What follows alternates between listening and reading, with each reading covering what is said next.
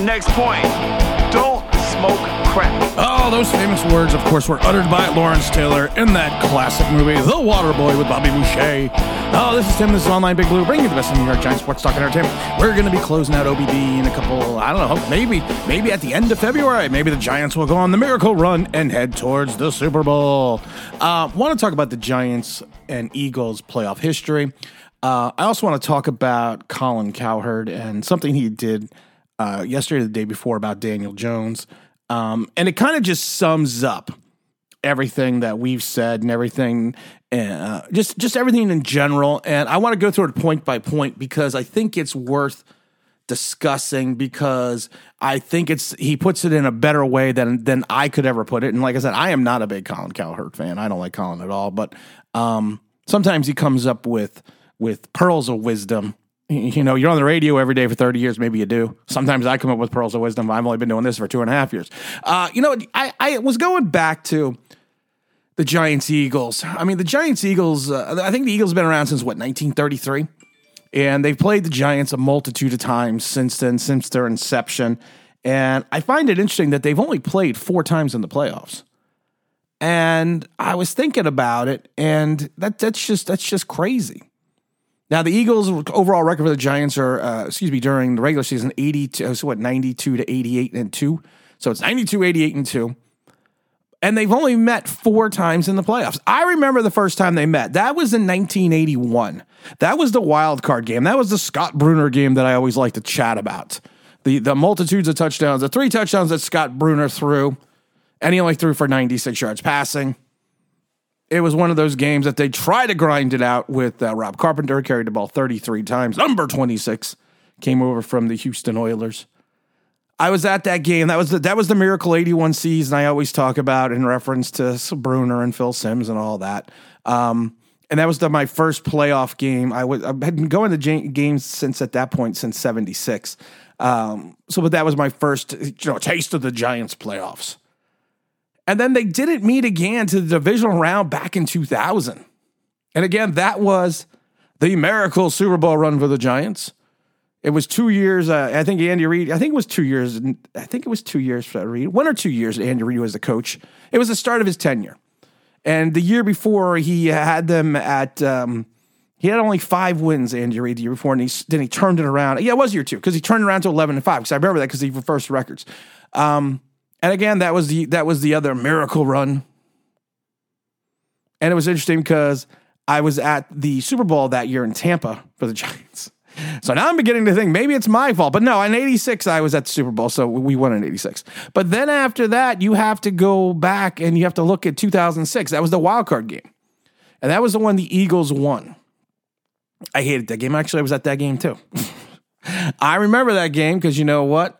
The Eagles were they were under 500 at one point in time in the season. They put in Jeff, uh, Jeff Garcia, and Jeff went on like like like a run that you've never seen before.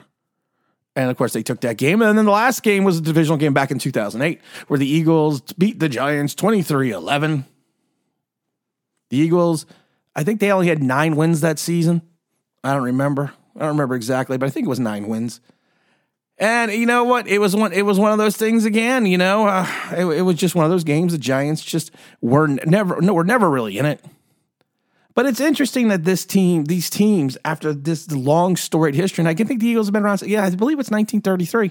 That they've only played four times. That's crazy. And I've been to two of those games. I'm gonna be at the, I'm gonna be at this one on Saturday. I don't like the fact that it's an 8:15 start in Philadelphia because that is not the that is not the uh, place I like to be at night at 8:15 at night in Philadelphia in giant gear. But you know, it's going to be a lot of fun. It's going to be interesting. We're going to talk about maybe on Friday. I guess we're going to have to talk about Friday. We're going to talk about the game. We're going to going to go through our predictions and uh, we'll we'll do the put up the score early for this game, so because it's going to be a lot of fun. I, I with the channel ending and it's not like as we're here, the end is near, so I face my final curtain. Um, I'll sing "I Did It My Way" when I close out the last live show. I did it my way. Um, I just want to do things now that I've, you know, that I that I don't care. Not that I don't care, it's just because you know I usually I usually approach every video that way. But I, I just want to do some things now that actually point things out and maybe succinctly put something a little bit better or better than I could because I never play anyone else's content or anyone else's um, uh, information. But I, I, do find this interesting because Colin Cowherd um, talked about this was yesterday on the herd. He talked about Daniel Jones and he talked about Brian Daboll and he talked about the situation. And excuse me. And sometimes when I put things into perspective, you know, I people call me a hater, and I know a lot of people hate Colin Cowherd too. But you can't argue with what he says. Now this is four minutes long, and we're going to play the full four minutes, but we're going to stop it you know, now and then to, to, to, talk. But this this is what this is what he says about how much credit does Daboll deserve for Daniel Jones let's say your kid's really struggling in school, and so you're like, okay, I'm going to get him the best tutor possible. He's failing. And the tutor gets the grade up to a C. A is not realistic. B is overly hopeful. But the tutor, the tutor, you got the best tutor in town, gets your son to a C to a C plus. You feel pretty good. But let's be realistic. It's not getting into the Ivy League, okay? So I see all this optimism with Daniel Jones. Now, he's he's not wrong. Now he's going to get into it a little bit more, but Daniel Jones basically, if you look at what he's done statistically this year, and people forget on the early seasons, uh, early part of the season games, even when the Giants were winning, that Daboll was ripping into Jones for making stupid mistakes and doing things he shouldn't have been done. People forget about that. Everyone only remembers win and the revisionistic history as time goes by because that you know as, as, time goes by as time goes by just remember this a kiss is still a kiss. A sigh is just a sigh. The fundamental things apply when time goes by. You forget things as time goes by. But you know but let's let's just continue. He got the best tutor to save his career. His career was done. He was awful. With with an elite left tackle, one of the game's best, with a star running back, one of the league's best, with a guy that's going to win Offensive Coach of the Year, a brilliant offensive mind. Daniel Jones threw 15 touchdown passes. Now, you can't take that away. He's right. People always say he doesn't have weapons, he doesn't have weapons, but he has other things. He may have average wide receivers, but he does have an elite left tackle. He does have an all pro running back. He does have a quarterback whisperer in Daboll. Uh, I I don't agree 100 percent with Kafka because I think the, again as the my as the mind's eye wanders as distance is put between perspective it becomes different because there was there was I would say week 11 to 14 there was talk from people on Twitter and Instagram and everything else about having Daboll take over the play calling. But let's continue. And was behind Davis Mills and Taylor Heinicke in passing yards per game. By the way, it's not a little thing to have a star running back, a brilliant offensive coach, and a great left tackle. They are missing a number one receiver. They got a bunch of twos and threes. They're okay, but they don't really have a guy, a Ja'Marr Chase, a Justin Jefferson. For the record, most teams don't. But see, that's that's another perspective people miss. He's probably got twos and threes and some force mixed in. And multitudes of teams do not have elite wide receivers. But Brian Daboll saved a disaster of a career.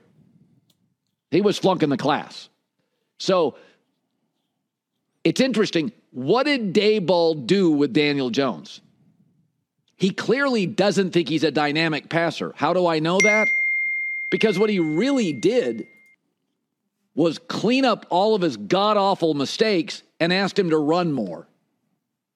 If you think somebody's got a great arm, you let him throw 42 times. What he really did is okay, you're making two mistakes a game. I'm going to cut out the mistakes. I'm going to raise your ceiling, and uh, I'm going to have you run 17 times against the Vikings. That was more than Barkley. I think Saquon Barkley ran like a little more than half that. So, you know, in the end.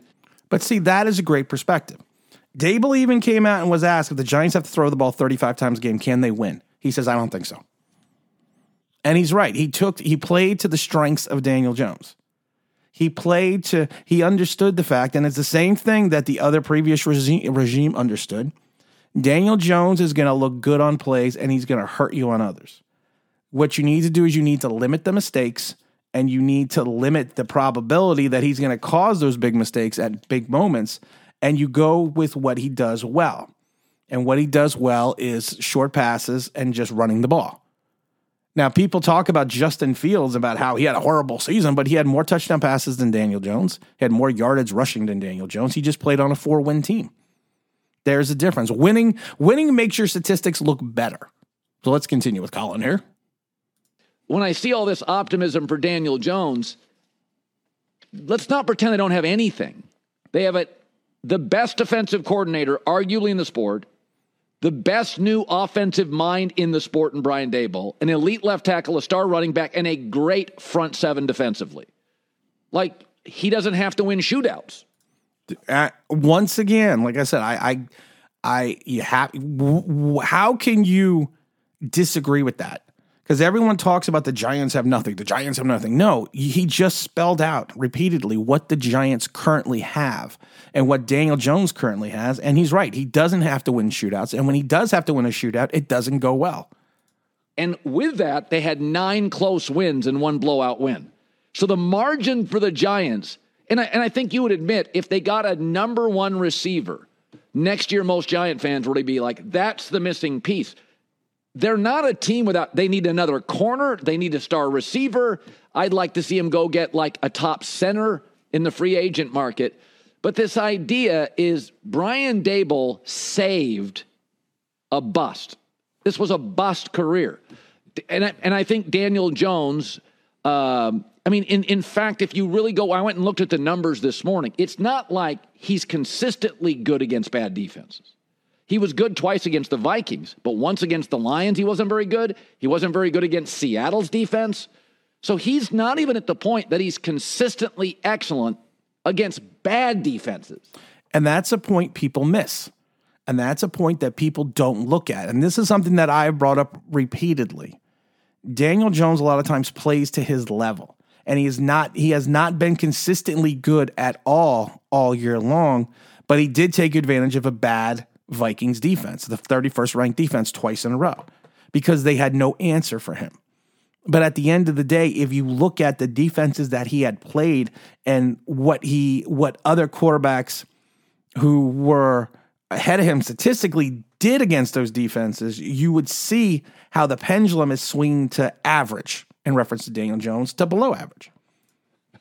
He was really solid against the Vikings twice and once against the Lions. So, can you be optimistic? Yes. But we do know something to be true. Every year, seven teams that make the playoffs don't. Two of the teams I would cancel next year. Who won the most close games? Giants and Vikings. History tells you you don't win nine close games next year. And I've talked about this before. The Giants have never gone forward, and it's always been a play. It's always been a defensive stand. It's always been a penalty. It's always been the missing of a penalty. There is there was at least four games you could think of that the Giants probably will lose next year if it falls and breaks that way. The football is shaped the way it is because the ball bounces strange it makes the game more interesting. That's just the way it is. You never know which way that ball is going to bounce. The problem is some days it bounces your way, some days it doesn't. And the Vikings had the most close wins in the league this year. I think it was like seven or something like that. Uh, and also comeback wins. And same with the Giants. The Giants have had the most. How many times have we been sitting there with 30 seconds left or 15 seconds left waiting for a last play? You don't get those plays every year.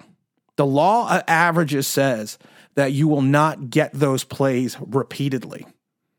And so, I mean, you have to look at it that way. And I've already said this before. If I hope the Giants continue this miracle run, because I think they're going to take a step back next year with Daniel Jones or without Daniel Jones.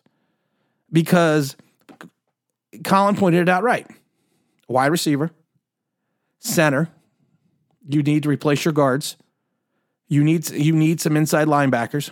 I'd like to see a coverage line outside linebacker with some speed. You need a CB2.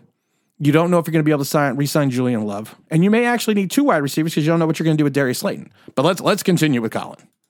I would put the Lions in, the Steelers in. There are teams I would, I think if Denver can get like a Sean Payton, I'd put them in. But you know, when I hear all this, this optimism, it's like you do realize at this point, Brian Daboll, the tutor, saved failing a class and got him to a C to a C minus. That's what we've got here. There's no way. Nobody thinks he's Mahomes. He's not going to ace the class. I think he's better than a C minus. I think he's a C plus, Daniel Jones.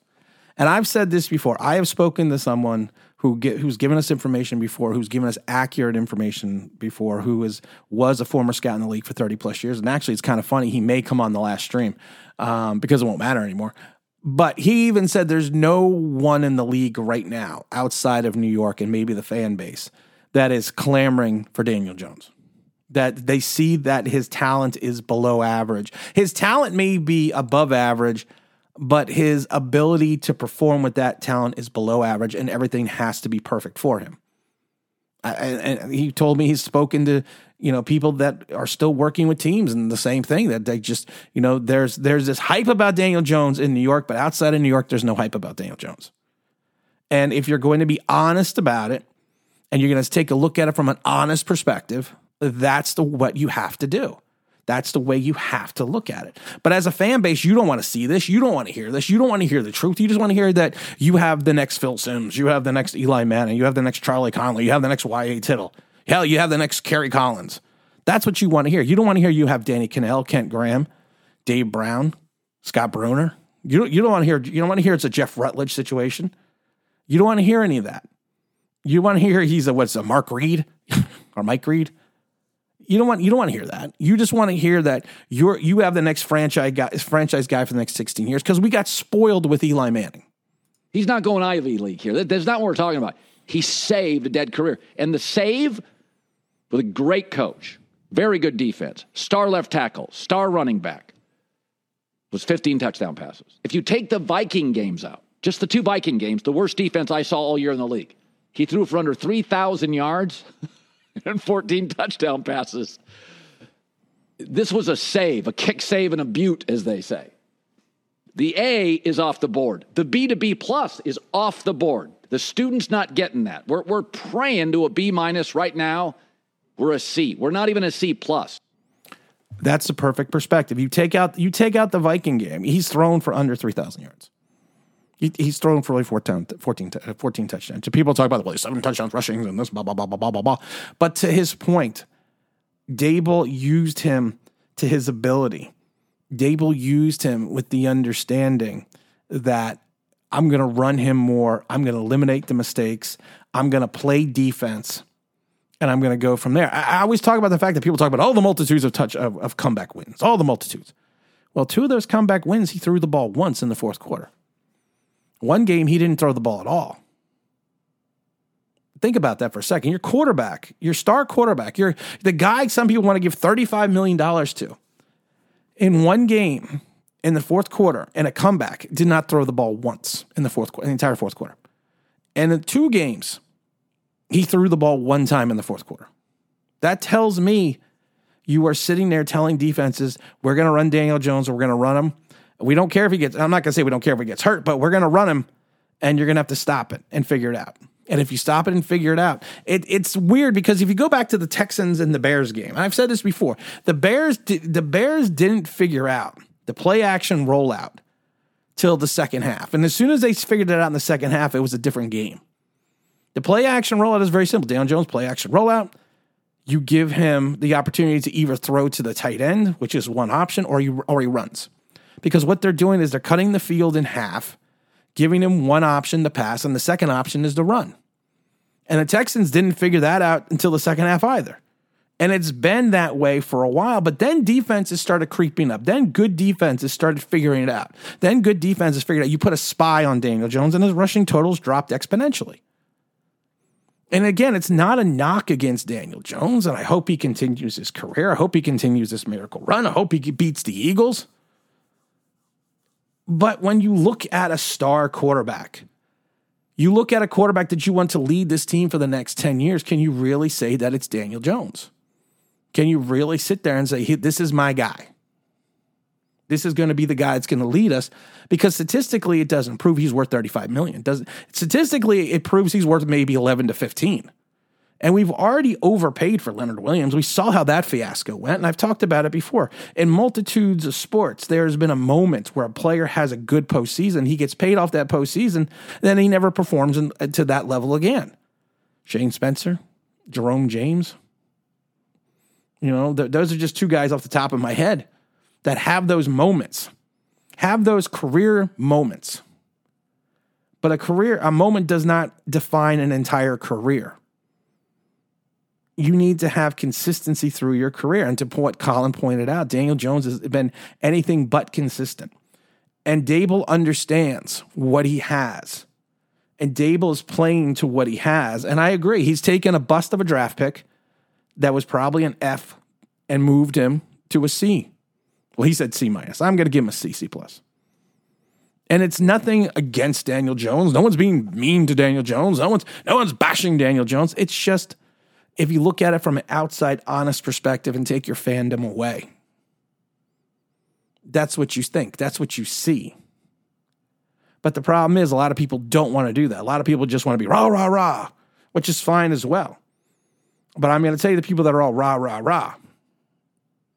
Don't sit there and put down the fans that are looking at this analytically, are looking at this from the perspective of, you know, what Football is not just, I've said it before, the head coach looks at a season, the general manager looks at 10 years down the road. That's his job. And his job is to figure out if they want to keep Daniel Jones, if this, if this can, if this can repeat itself. But again, do you really want to repeat yourself where you're 15, when you have 15 wins, excuse me, 15 touchdowns and 3,000 yards? Do you really want to have that be a $30 million quarterback? Is that really going to put you over the hump? Time will tell. If he wins on Sunday, and again, I think Sunday is going to have to be a team win. If he wins on Sunday, you know, uh, you have to look. You have to look at the perspective. But again, you have to look at the perspective that it's a playoff. It's a short series. It's when you enter the playoff, everyone is zero and zero oh, and zero, zero wins, zero losses. That first week of the playoffs.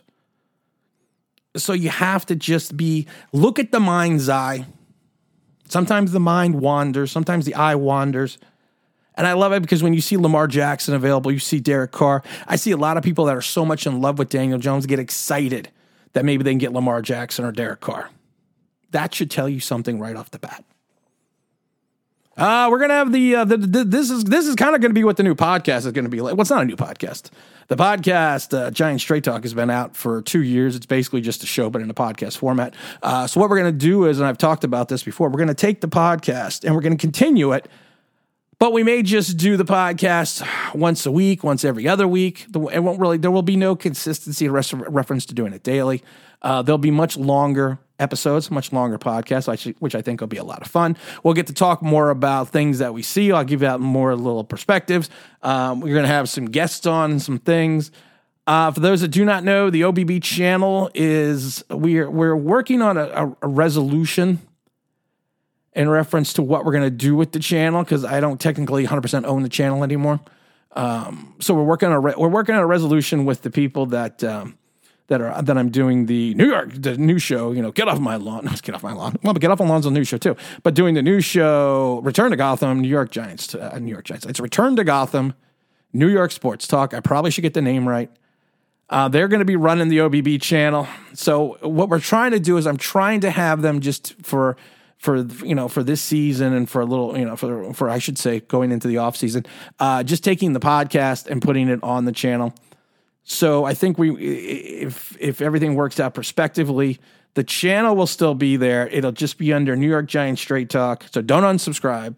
Um, and then you can still leave comments and things, but I think that's the direction that they're going. And like I said, that they're going to be a lot more fun shows. They're going to be longer shows. I'm going to probably have some call-in guests and stuff like that. It's going to be it's going to be a lot of fun. So make sure you hang out. Going to be in Philadelphia, like I said, on Saturday. Hoping the Giants continue this this crusade into the Super Bowl. Good luck to Daniel Jones. Good luck to everyone else. And again, this is Tim with Online Big Blue, bringing the best of New York Giants sports talk and entertainment. And as always, you like, subscribe. If you ring that bell, you know what that means. That'd be awesome.